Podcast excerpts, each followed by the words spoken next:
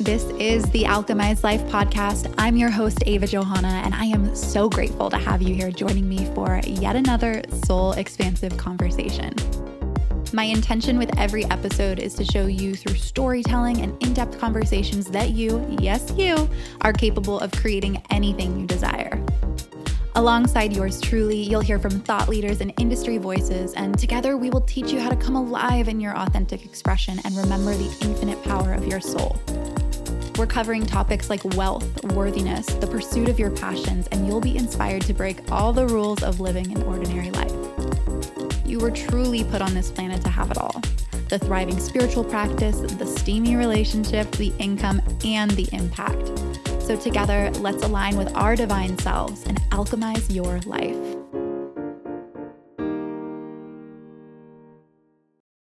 What is up, everyone? Welcome back to the Alchemized Life podcast. Oh my goodness gracious. Today we're joined by Emily Stella Fletcher. Back again, back again, which is so exciting because, and you'll hear, I was sharing this with her at the beginning of the episode. It's been maybe four years since she came on the podcast. And back then I was such an itty bitty podcaster. Like it was like maybe my first year of podcasting. And it was before I created the Academy of Breath. It was before I really scaled my business and just had experience under my belt of podcasting, working with people, coaching. And it's so cool to just see and feel the difference between the conversations then versus now. I mean, the conversation back then was incredible. And that's why she's coming back on the podcast and you get to hear our conversation today. But it was just really cool to see my progression personally as a podcast host and also just confidence in leading a conversation and also a little bit of just like relaxation. I feel like back in the day, I used to put so many people on a pedestal and get so nervous before conversations. And what Emily and I were talking about before we hit record was just that these conversations to me are kind of like selfish opportunities for me to ask all my questions and have incredible conversations with some of the people that I look up to most in this industry. And so I absolutely loved this conversation with Emily. We talked all about sacred sexuality, the exploration of emotional alchemy how orgasms and pleasure are a portal into being able to manifest and create a life beyond your wildest dreams. We talk about the democratization of God and how our planet is really shifting into being more welcoming and more open to so many of these practices that I know so many of you are familiar with because you listen to this podcast. But the reality is, like, we are in an echo chamber, and so many of the people that we surround ourselves with, whether it be via podcasts or via Instagram and social media, are going to reflect back a lot of what we are already experiencing. And so, I really resonate with Emily as far as her mission to make sexuality, pleasure, meditation accessible to the masses and really provide these tools again because and I say again because they've been around for eons to the masses in a very palatable way which is exciting for me because that's how I feel about breathwork as well. So you're really going to enjoy this conversation. Emily is launching her podcast. I believe it actually launches today. So I'm going to link it in the show notes for you. She is also the founder of Ziva Meditation. If you didn't listen to the first episode, then this might be your first time hearing about Emily Stella Fletcher and Ziva Meditation, but she is one of my biggest inspirations and greatest mentors in the meditation space. And so I deeply respect her work and have been so inspired and activated by the work that she's done over the past decade plus in the mindfulness and meditation space. So you are going to get a taste of that inside of this episode. Everything that you need in order to connect with Emily is linked inside of the show notes, including a masterclass that she offered. If you go to zivameditation.com forward slash podcast, one, you'll find out all about her podcast. She's got some really incredible guests coming onto her podcast soon, like Layla Martin Aubrey Marcus, amongst many other incredible human beings, which I believe some of those episodes are out now today. So definitely go and check out her podcast, give her some support, follow her on Instagram at Ziva Meditation or at Emily Stella Fletcher. And then, like I said, check out the free masterclass she offered to all of you as a gift. Again, everything is linked in the show notes. So without further ado, jump into the episode, enjoy the fuck out of it, and I'll see you on the other side.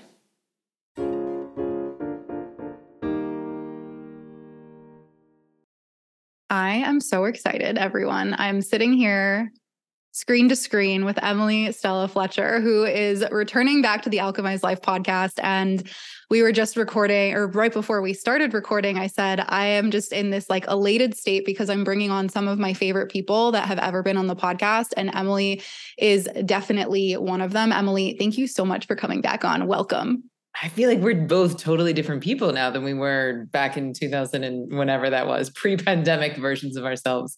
So it'd be fun to like a postcard, a little snapshot of who we are now, and then look at who we were a few years ago. And I think the whole world has changed in that way, like in these like tectonic foundational ways, individually and collectively. There's been these massive shifts. So it's fun to have a conversation from a totally different point of view.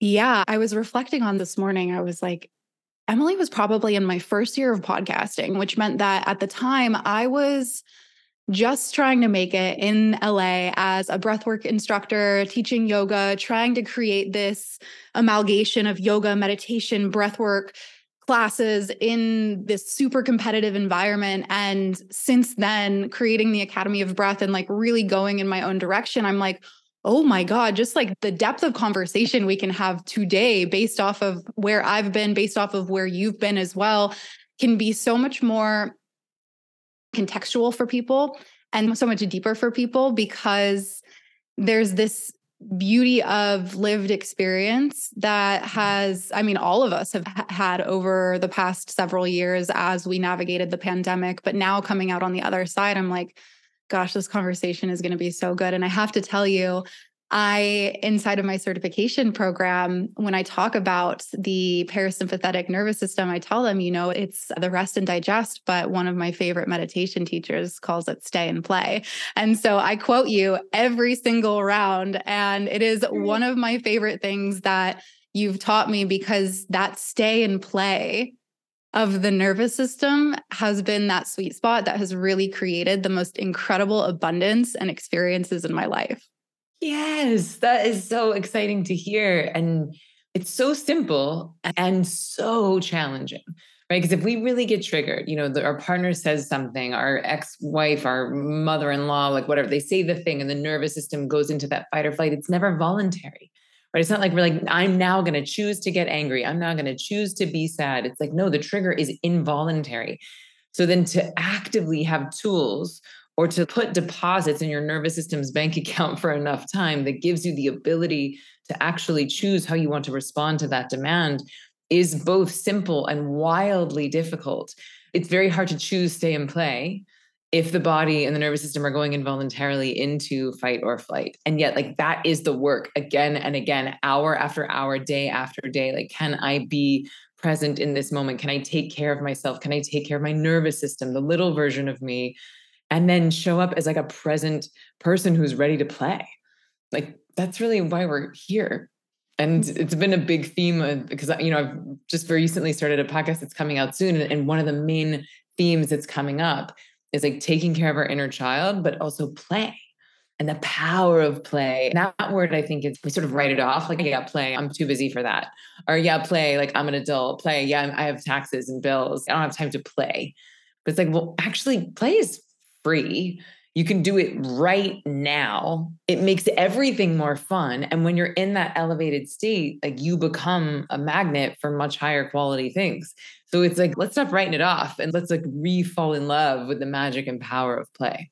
Yeah, absolutely. You know, I feel like it's been something that I've had to really reintroduce to myself lately because I've been so. Mm just caught up in doing all of the things for the business. I mean, you know, you have your training programs as well, you have your podcast, you have your books, like you have so many different things going on. And so it's so easy to get caught up in all of that and to put play on the back burner or have it be this treat that you give yourself after mm. all of the pieces get done. And that's been something that I've really had to retrain myself in lately is to add those moments of play throughout my week and throughout my day in in in those little moments. It doesn't have to be this massive trip. I'm in I'm in Palm Springs right now. I went to Coachella last weekend and I was like this is my play moment. But even that single day that I went I was like this needs to be happening more not the like grand experience of going to a massive music festival mm-hmm. but the intentionality of dancing and laughing and being so present with the people around me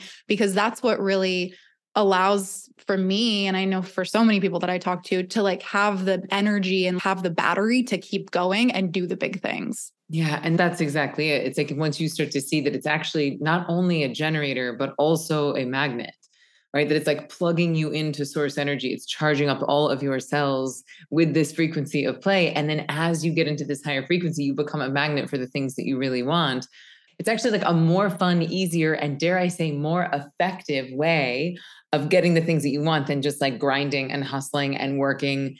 And I feel like there's this massive paradigm shift happening now because we were, and to some degree still are, like living in this hyper masculine world i don't i have no judgment of masculine feminine if one is good or one is bad but anytime something gets out of balance right? So if things are too far on the masculine of driven let's achieve let's accomplish let's acquire then it's not good or bad it's just has been out of balance. And now it feels like the whole frequency of the planet is changing into this more divine feminine frequency and again, not good nor bad. And we don't want the scales to shift where we're in another imbalance. We don't want to move from patriarchy to matriarchy. But what we do want is balance, this equanimity to where we can have both the active seeking, the hunting, but then also the receiving. And so I think that as the frequency of the planet is changing, I'm noticing so many people are waking up and these new types of gifts are coming online. I mean, the ability to alchemize, the ability to, or even the desire to sit in meditation, and certainly like in some of the new work that i'm going into which is basically using like the most creative force that we have which is the energy that could create a human which is the most divine things that we could do or it can create things that you want in your life. So it's it's interesting to watch. Certainly i'm in an echo chamber but it's cool to watch people being more curious about these things and also like leaning into what have been sort of temple arts run usually by women and to watch like the whole world being curious about the divine feminine and again, that is not like female led. It doesn't mean that the future is female. Like the future is integrated. to where all of us have access to our masculine and feminine, and that we actually, in nurturing this divine feminine, we make space for and herald the divine masculine so that we have this real polarity inside of ourselves and inside of the society.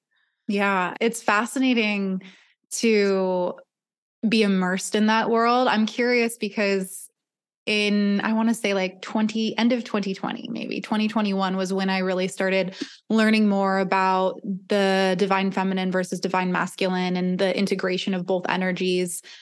What where did you because we didn't talk about this at all a couple years ago. So where no. did this come from? Where did you when did you start learning and diving into this and like really like immersing yourself in this work yeah. So you're right. Like I spent 13 years like teaching meditation for high performance and, you know, Google, Harvard Business School, Viacom, Barclays Bank, like really trying to make this kind of, and it's hard to think now, anyone under 40 or anyone who's been meditating since, you know, they were a child, like they don't remember that it was weird, that meditation was taboo, that my ex-husband wouldn't tell people I was a meditation teacher at cocktail parties because he didn't, he thought that they would be like, it's too weird then it got so popular that he wouldn't tell people at parties that I was a meditation teacher because they just would talk my ear off all night and he'd never see me again. so like we I've witnessed that in the past 13 years since I started teaching. And and interestingly, like I was very much feeling that zeitgeist of like if I could just take this esoteric medicine that is meditation and wrap it in the candy coating of like, hey, this thing is going to make you more money and help you have better sex. Like I was willing to take the medicine and help people help meet people where they were and and I mean I built a whole career. My my book is called Stress Less, Accomplish More. Right? Let's we'll meditate so we can accomplish more, which is a decidedly sort of like hyper driven, even capitalistic kind of masculine way of seeing things. And then when I mean the whole world went through what I would call like a near death experience. You know, if one person has a near death experience, it changes them. They either wake up and have a full enlightenment moments of like they see and taste the fragility and the preciousness of every moment that we have left in this body or it creates so much trauma that it shuts them down. And so I'm seeing this happen collectively where I feel like we're in a K shaped recovery. Like, you know, there's a K shaped economic recovery where rich are getting richer, poor are getting poorer. That's not news. But what I've noticed is that it's also happening spiritually, meaning mm. people who've been meditating and doing therapy and doing breath work and yoga and shadow work. I'm watching them like pop off into these like God consciousness states, like popcorn, or turning into sex witches left and right. And then, meanwhile, people who have not had the privilege of having access to therapy and breath work and yoga and meditation and medicine work are plummeting into depression, anxiety, overwhelm, suicidality. And so the question is like, are we just going to keep this going? Like, are we going to keep this bifurcation happening? Or, and it's again, neither good nor bad, but is that a society that we want to live in? Right? Or do we want to start to work to make more unity? And in that case, we're going to have to get curious about how do we empower the people who are who have had access to these tools to help to lift up the people who are suffering. And so that I think is sort of the, the dharmic imperative that's been going on in the background. And then, and I always like to ask myself, you know, like, what's the most pressing need of the time? How do my personal skills best serve that need? And then which of those skills do I want to use right now? Mm. Right? It's like, what's the need of the time? How do my gifts best serve that need? And which of those gifts do I want to use right now?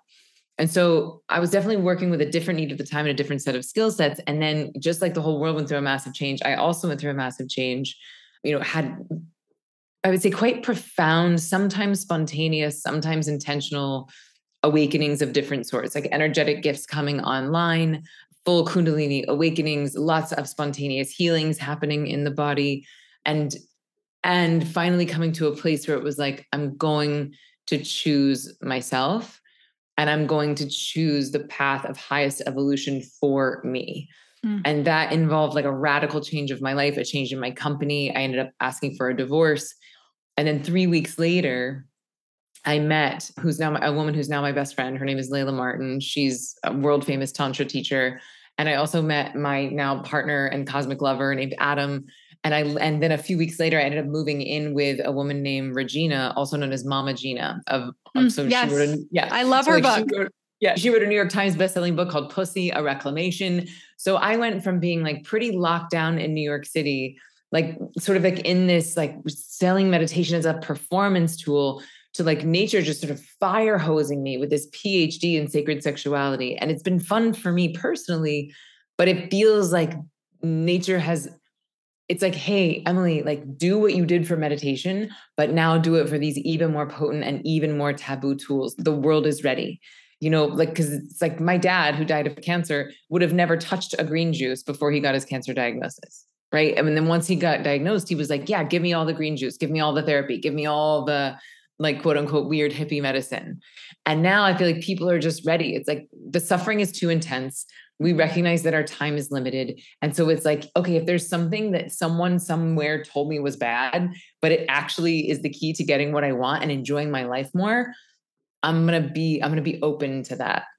So anyway it's been a wild two and a half years of just like studying as much as i can having so many activations going on wild adventures and sort of becoming dare i say like in certain ways a high priestess you know because back in the day many of these sacred arts, they were temple arts. And so birth, death, when people were sick, when they were initiated, a lot of these practices were actually facilitated in temples with women through like matriarchal lineages. And then we just sort of forgot that. Yeah. Or we extracted a lot of those practices and adapted them into a lot of the doctrines or dogmas that are most famous on the planet today. And so it feels like there is this collective reclamation that is happening, both of our own pleasure, but also of our ancient um, birthrights. And so this taking back of power. And of course, there's always going to be a pendulum swing there, right? Where it's like people feel threatened by that, old institutions feel threatened by that, and they will try to control. But you know, as the internet is proving us, and certainly as AI is about to prove us, that those days are over. You know, the days of being able to control a channel of information, no. And I think that's happening. You know, just like you know, in the 50s, it was NBC, ABC, and CBS. It was three news stations now we all have TV stations in our pocket. Yeah. I think it feels like the same thing is happening spiritually. You know, it used to be the Pope and the Dalai Lama, and like you'd have to go through someone else to get to God. And now, what I want to help facilitate is the democratization of God to remind everyone that they can plug directly into the divine through their own heads, hearts, and hoo-has. I love that so much. And it, it honestly makes me emotional, especially when you shared around, you know, what gifts do I have? What is the need right now? How can I use or how do I want to use these gifts? Because I've found even for myself, like over these last several years, when the world first shut down, the gift that felt most alive within me besides breathwork was business. And it was interesting to see how teaching people how to bring their businesses online became obviously such a need during that time and how mm-hmm. supported that was by God in getting mm-hmm. my work out to the world in big ways. And now what I'm seeing, and I mean, the Academy of Breath at the same time was just shut off because of everybody needing breath work, needing meditation. But now, what I'm seeing actually even more is less of the emphasis on the business aspect and more of the emphasis on, like you said, like the democratization of God and people being able to find God through breath and through meditation. So it feels like really exciting to be having this conversation because mm-hmm. it feels like a mirror and a reflection of what I'm feeling and what I'm experiencing as well. I'm so curious because the accessibility piece has always been so big to me and very much like meditation years ago, very much like sexuality now and tantra now. Breathwork has also been one of those things where people are like, what is this? Mm-hmm. And this is like, you know, Kapalabhati, breath of fire. Like, what are they doing over there? And so, accessibility and packaging these tools for me has also been a really big part of my mission and just like the ethos underneath the company.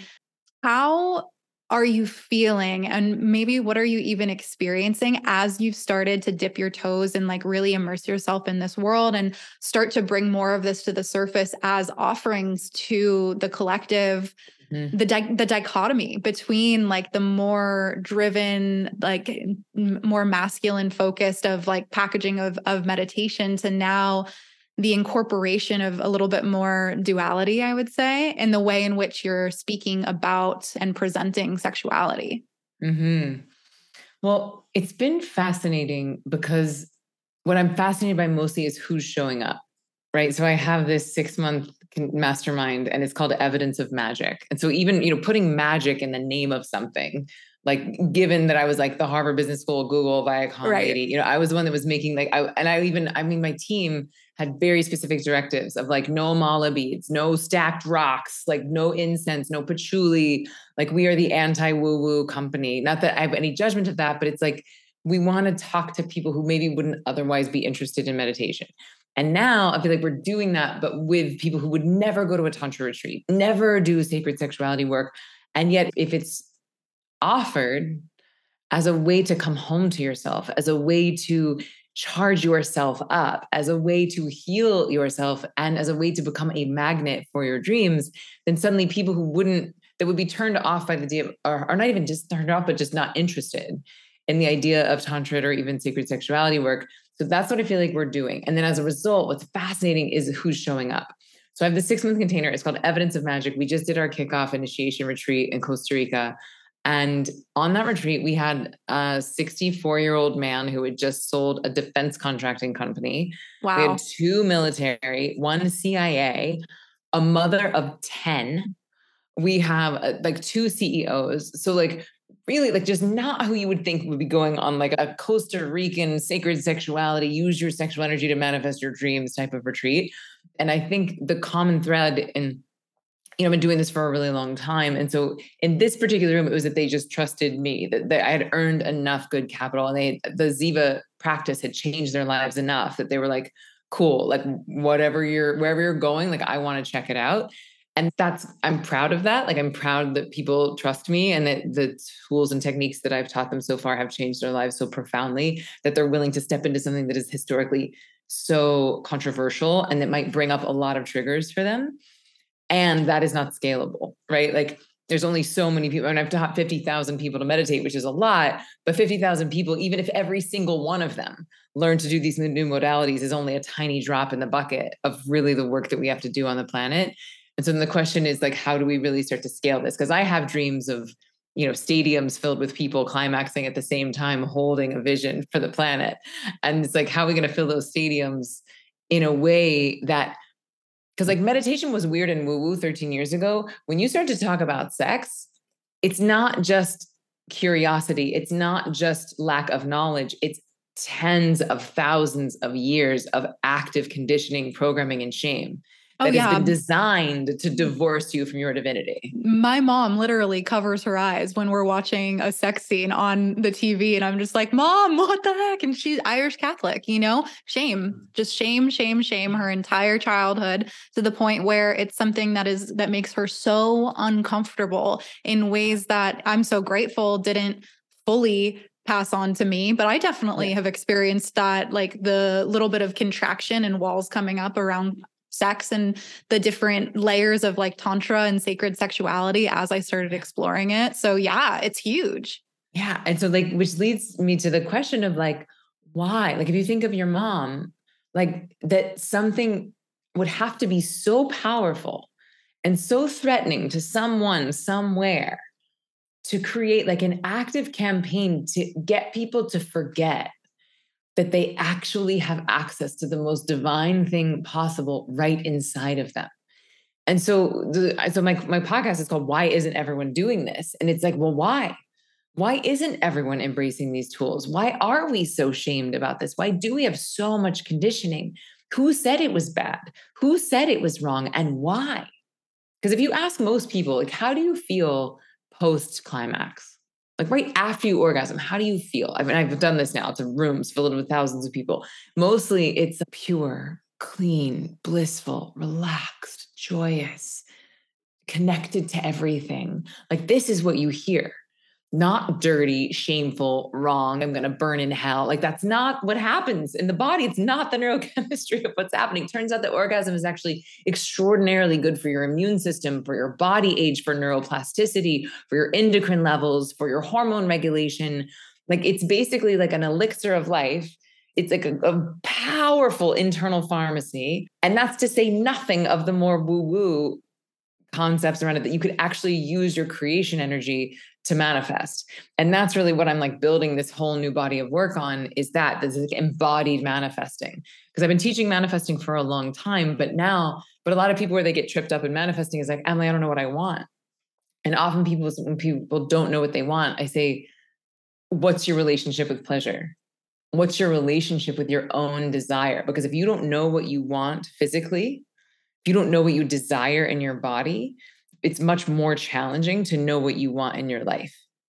Right. So the cool thing is that as we start to connect our ability to hear our internal desires, then it strengthens that muscle of being able to know what it is that you even want to manifest in your life at all.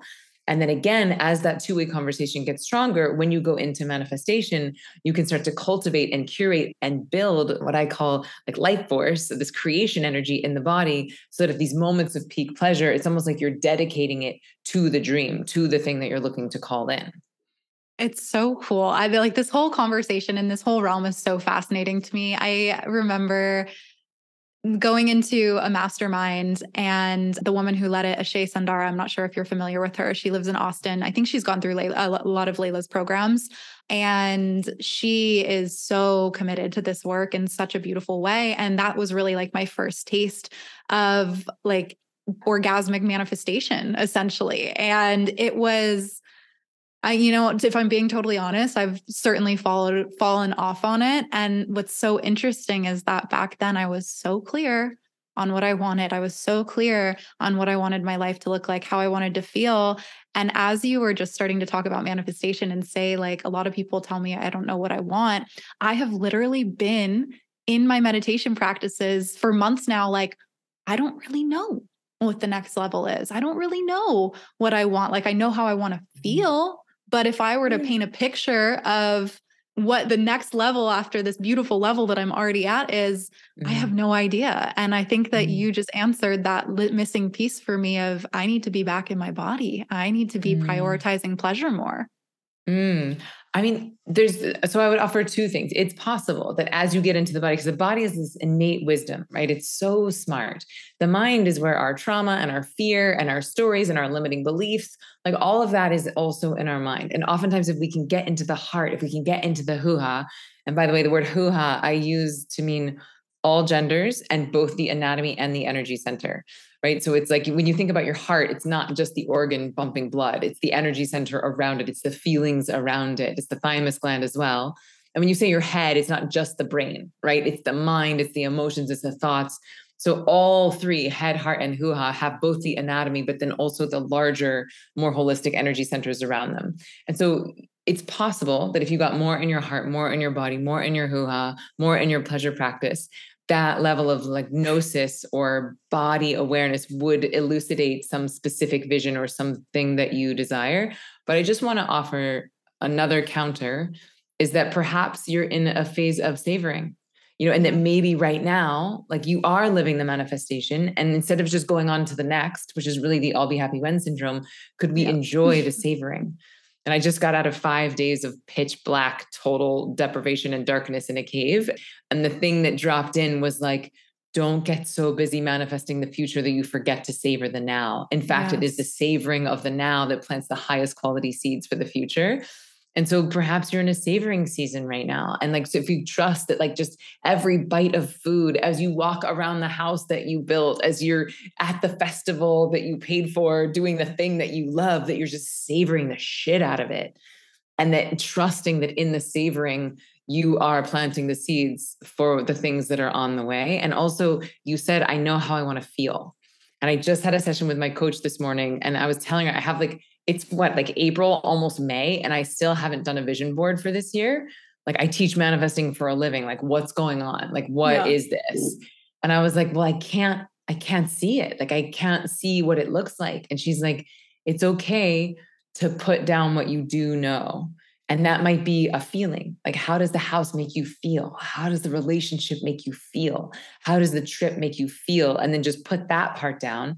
And then she actually guided against getting too specific with it because she's like, then, you know, we all know this is like, then you're controlling the how. Yeah. And what I teach at Ziva, it's like your job is the what and the why. What do you want? Why do you want it? What do you want? Why do you want it? Let nature take care of the how and the when. So, two things I'm just offering. One, perhaps savoring is your season right now. And two, manifesting the feeling, I think is very powerful. And then you get the joy of being surprised by nature, who definitely knows better than we do.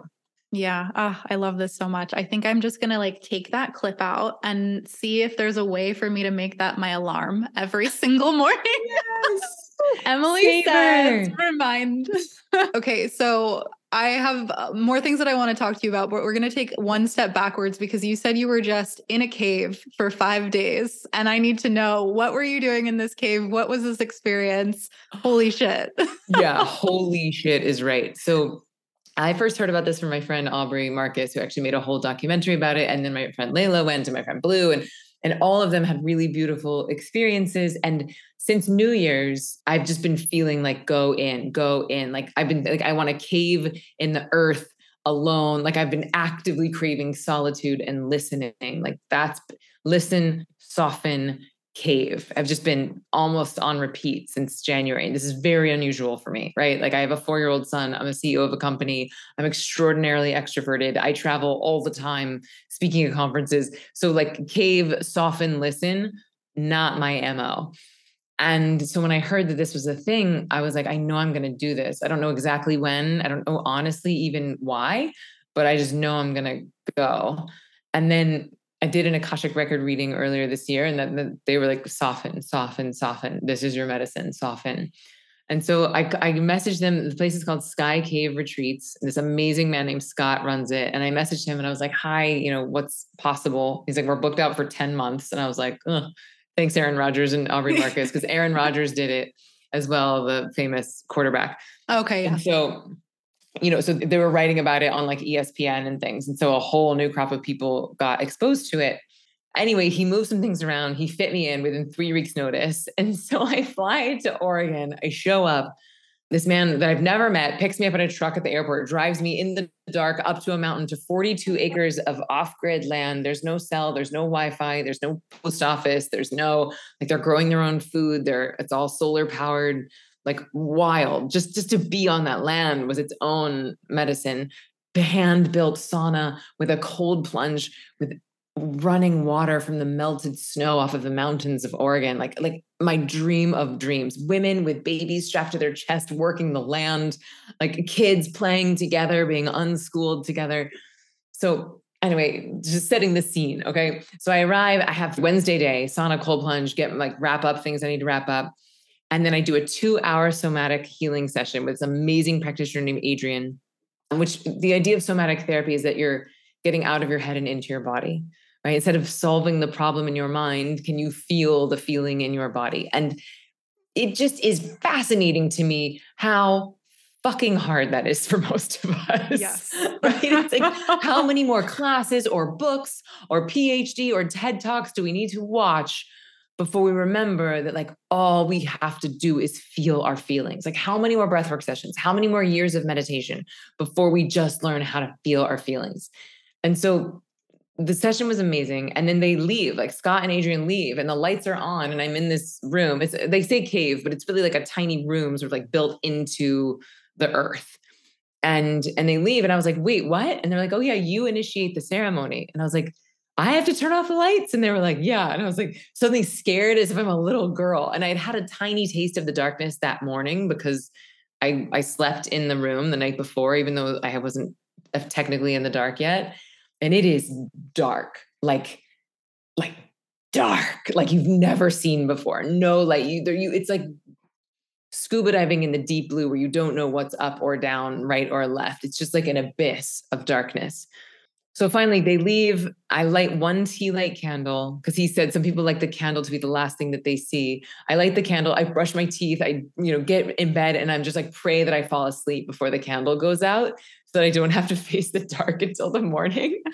And then I slept for probably 16 to 18 hours, like just slept and slept and slept woke up, did a little bit of stuff, and then just it felt like the darkness just enveloped me and went back and slept again for so long. And then my body was sort of done sleeping. And I still have three days left. Nothing to do, nowhere to go, nothing to hear, no music, no reading, no other people, nothing to do but feel. And boy, howdy did I feel. Like it turned into like a rage cave, like rage and then grief and then rage and then grief and then judgment and rage and grief, just layers and layers and layers. And finally, we're at like day four and a half. Because I, I know because Scott comes by once a day to like make a fire and drop food in the little cabinet. So like I kind of know what day it is. And and I'm like finally I surrender to the fact where I'm like, well, I might just leave this cave like angrier, sadder, and more judgmental than I came in. And I was like, okay, well, here we are. Like, that's what nature wants.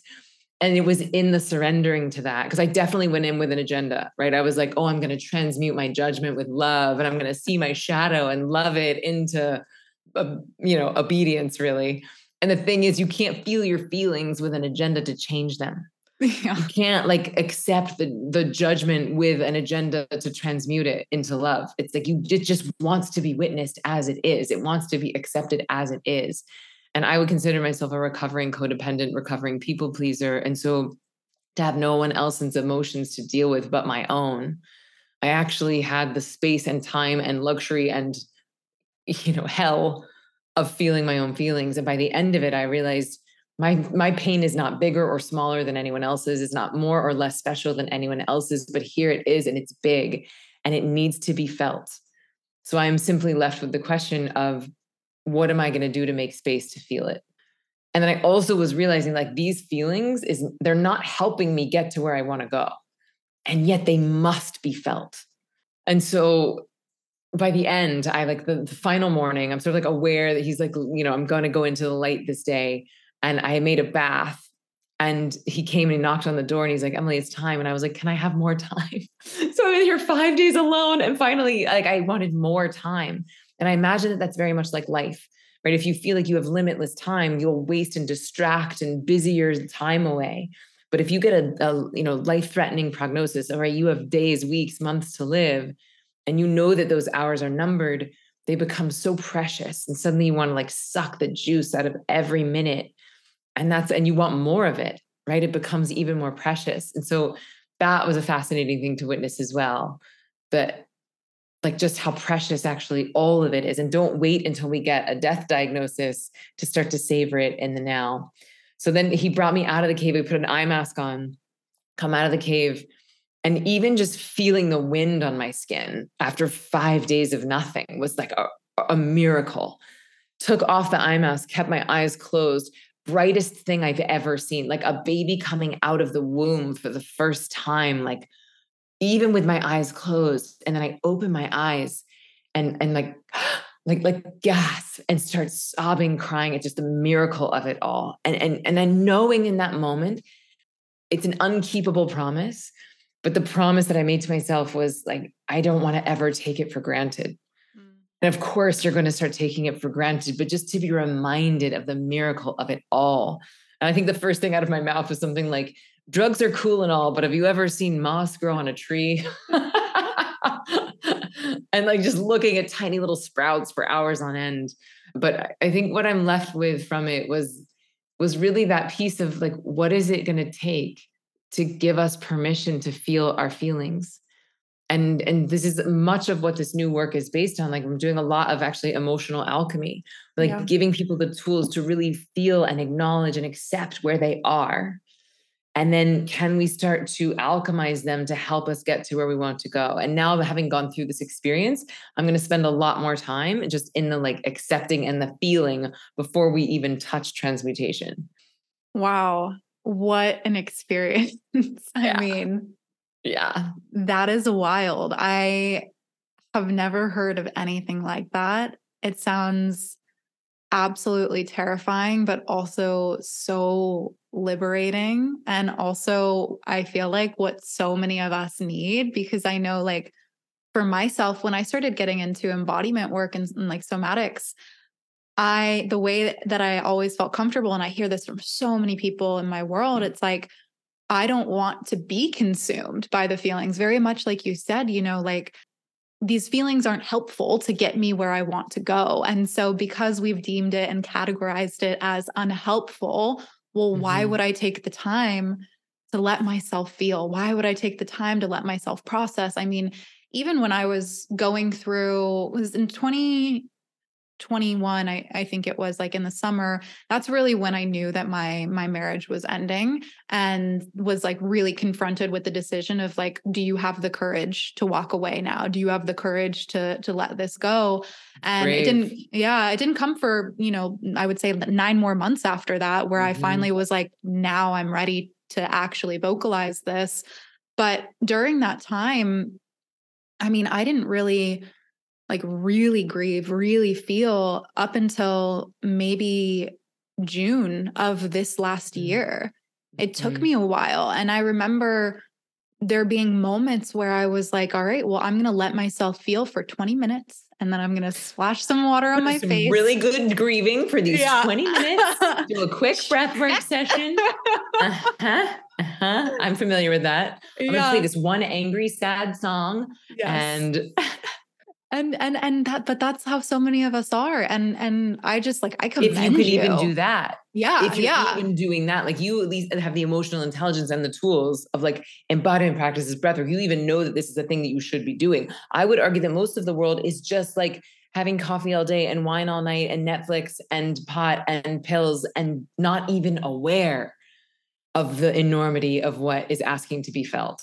Yeah 100% and it's like the the cycle of the numbing mm-hmm. makes it so mm-hmm. the moment that some you feel something it's wait it's not what do i do about this in a healthy way it, it's what can i grab right now so that i don't feel this and you know it's really interesting because my partner he has adhd and so for him I see him get really antsy and really excited and he's like, "Okay, well I need to I need to drink a beer." I'm like, "No, let's go move our bodies. Let's go let's meditate. Let's practice breath work because there's that that feeling inside of you which mm-hmm. I know is uncomfortable to feel, but it's just a perpetuation of the feeling or putting off the feeling by grabbing mm-hmm. something less helpful or less healthy for you." Yeah. And like on the numbing front, it's like if you spend your whole life trying to numb the pain, like good luck feeling the full rapture and ecstasy that is available to us in the human experience. And I think that because we've been trained since infancy to not feel our feelings, you know, it's shh, shh, shh, don't cry, have a bottle. Shh, don't cry, have a toy. Shh, don't cry, have an iPad, have some Netflix, have some booze, have some pot, have some pills, but don't feel. No matter what you do, don't feel and then and so we've trained ourselves to think that that is bad that it is wrong and then in certainly the like more spiritual communities that that is like dark or negative energy and that it's keeping me from my manifestations when actually like the deeper i go down these rabbit holes i'm like this is the mud from whence the lotus must grow. Like, this is actually the fuel that will alchemize the awakening. This is the generator that will magnetize your dreams, but not if we ignore it or if we just try to transmute it with love without actually feeling it. And I think you know, we're all just like bypassing it because it's uncomfortable. What I found in that cave is that even though it was like wave after wave after wave, like the waves themselves were not that long. You know, it raged for maybe like five minutes. Yeah.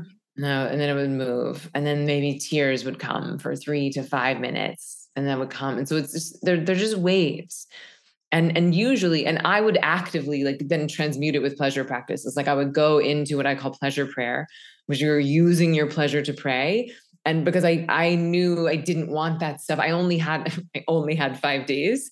And so i i don't i did want to like keep moving that stuff through my body. Like i didn't want it to get stuck in my cells. Yeah. So i, I think it requires a real level of mastery to have that simultaneity of like leaning in all the way and surrendering to the bigness of the feeling with no agenda to change it, really just witnessing it and seeing it because we all want to be witnessed, right? Like all of it wants to be seen and witnessed. And then knowing when it's time, when your body's ready, how to alchemize that into fuel for your dreams. Mm. And, uh, you know, it's like, to me, it's the most important game in town. And like, as we're like, you know, we already had a mental health crisis globally, and the pandemic just poured gasoline on top of that. So now we're really like seeing, we're we're reaping what we've been sowing, and and so I think that just the eminence of this, of these somatic technologies, of breath work, of pleasure practices, of meditation, like it's it it, it feels like real like alarm bell time. Yeah, 100%. So, pleasure prayer. Can you share a little bit more about that? Because I am assuming most people listening to this podcast have never dipped their toes into that. Yeah. I mean, I think I could be wrong, but I think I've sort of created that term. And this is basically just like my version. This is my attempt to take these powerful ancient modalities that have been around for a long time, but I don't think are going to make their way into middle America. Like, I don't think I'm going to fill a stadium with 80,000 people coming from their Baptist church to the stadium if we're talking about kundalini and yonis and all you know it's just i just think it's a, a branding issue honestly. And so so with pleasure prayer it's that you have a prayer something that you would love right? So we usually start with getting into coherence with ourselves and each other if i'm doing it in a group but you could do this on your own right? So you just like drop in and listen like what would i love? Like what is my prayer? And as we talked about earlier that's that's a big step for people even having knowing what it is that they want and having the ability to listen to the desires. So let's not minimize that. So oftentimes we have to get quiet we have to do meditation work to get into that space of really being able to listen. And then from there we move into emotional alchemy which is basically clearing the channel right? Like anything in the way of that we're going to transmute it. We're going to feel it fully we're going to experience it and then we're going to start to alchemize it. And we're alchemizing it just into pure energy. And remembering that the the hoo-ha right? Like this is our generator. This is our life force. Like this is the thing that can do the most divine act that a human is capable of doing, which is to create another human, right? It's the most godlike thing we can do. And yet every time we orgasm, we don't make a baby thank goodness it'd be very crowded on planet earth if that was the case. But and yet every time we're in this orgasmic state it's like the veil is thin. The walls between the right and left hemispheres are blended and we're flooding the body with this beautiful endogenous pharmacology of bliss which is the exact cocktail that we need in order to be effective manifestors. So we start with what would i love? Clear the channel and then we start to build the charge. We start to build this creation energy in the body. And you move from from your hoo-ha up into your heart up into your head. And then at the moment of peak pleasure it's like you're dedicating or sending all of that energy to the dream to the thing that you would really want. And the thing that is exciting to me about this is that certainly we can do this individually. We can do this in partnership for our own personal desires for our like quote unquote selfish things that we want to manifest. Where I get really excited about the potential of this is that we could be having, you know, really creating big antennas, like getting a lot of people in coherence with themselves and each other, and then offering up a collective prayer for the species, a collective prayer for the planet. because I just have seen how powerful this is. Like, not every time, but it's very, very effective as a manifesting tool. Like, very rarely, if you do this thing, does, the, does a thing not show up? And so I have this hypothesis that if we were to get a critical mass of people in these heightened states of consciousness, holding a shared frequency and dream, I think we can and, and would change the timeline of the species. And when people are like, this is so radical, this is so wild, I'm like, no, what's radical is driving this bus off the sh- off of the cliff. Cause like that's where we're heading. Like you yeah. look at the numbers, you look at the stats, you look at, you know, like you know, climate scientists are saying that everything is so much faster than what we thought. Oh, it was already a doomsday prediction, and oh, it's happening much faster than we predicted. So, like, that to me seems insane. Yeah. We're just going to like follow that timeline. We're just going to accept that as a reality for ourselves and our children and our grandchildren, if they're even lucky enough to exist.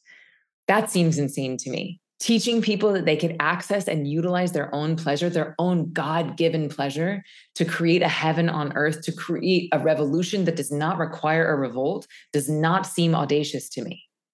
It seems actually necessary. And a really fun way to do it. Yeah.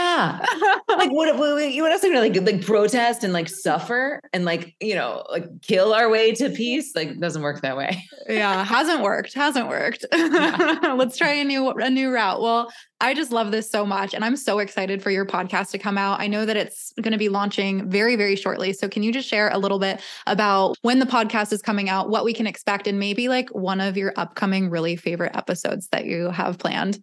Yeah. So the show is called Why Isn't Everyone Doing This? And, you know, based on like I the first time I learned meditation, I was like, oh, ding, ding, ding, ding, ding. Like this is it. Why isn't everyone doing this? And now having discovered sacred sexuality, it's like I feel the same. I feel like I'm on the we're on the precipice of something really big you know, meditation has changed the world in the past 10 years. And I think this is about to happen. I think we're on the verge of a sexual revolution.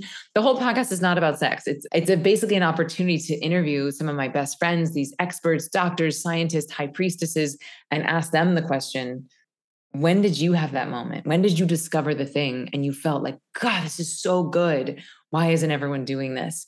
And so one of my favorite episodes is with my friend Blue, who's an amazing, she calls herself an activation artist and an artist and a speaker. And her episode is all about playing and praying and really like the power of, of play, like we talked about earlier. Because, you know, the reality is, as much as I'm into sacred sexuality and using orgasm as a vehicle to manifestation, it's not available to you on aisle three in the grocery store or yeah. at church or, you know, at the middle of your Thanksgiving reunion. But play is, you know you can always play a game. You can always have more fun. And so that frequency of laughter you know it's a similar frequency to orgasm actually laughter and orgasm.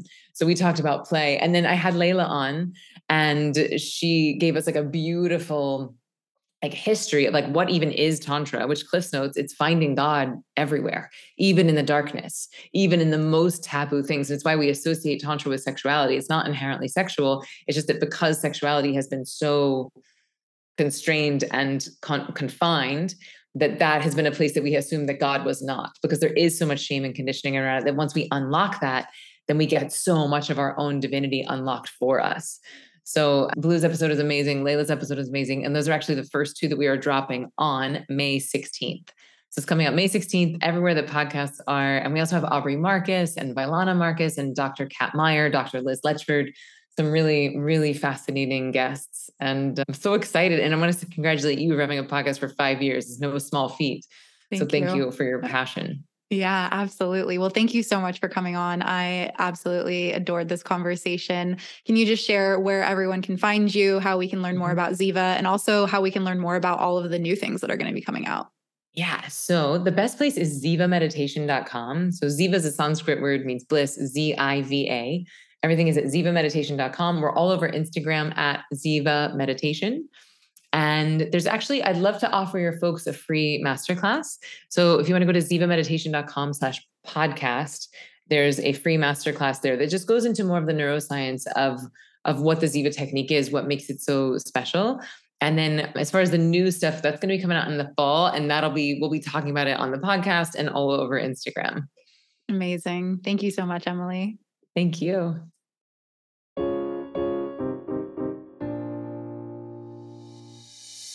Thank you guys so much for tuning in to this week's episode of The Alchemized Life. As always, all of the things that we mentioned inside of the episode you can find inside of the show notes, including links to our upcoming programs like the Academy of Breath, our 12 week breathwork and meditation certification program, and Breathwork, our six week personal practice course. Both of those can be found at academyofbreath.org. And if you're interested in any of my upcoming business coaching programs like Proximity, my 12 month membership, which is essentially an all access pass into every program, every course, and hot seat community coaching calls once a month, you can find that at avajohanna.com. And finally, if you enjoyed this week's episode, it would mean the world if you share it with a friend or tag us on your social media. Make sure to tag me at I am Ava Johanna. And if you've been listening to the show every Tuesday, it would be so appreciated if you could leave a review on Apple Podcasts and give the show a follow on Spotify. I truly am so grateful for all of your support and this amazing community that we've built since 2018. And I cannot wait to see you guys next week for another show.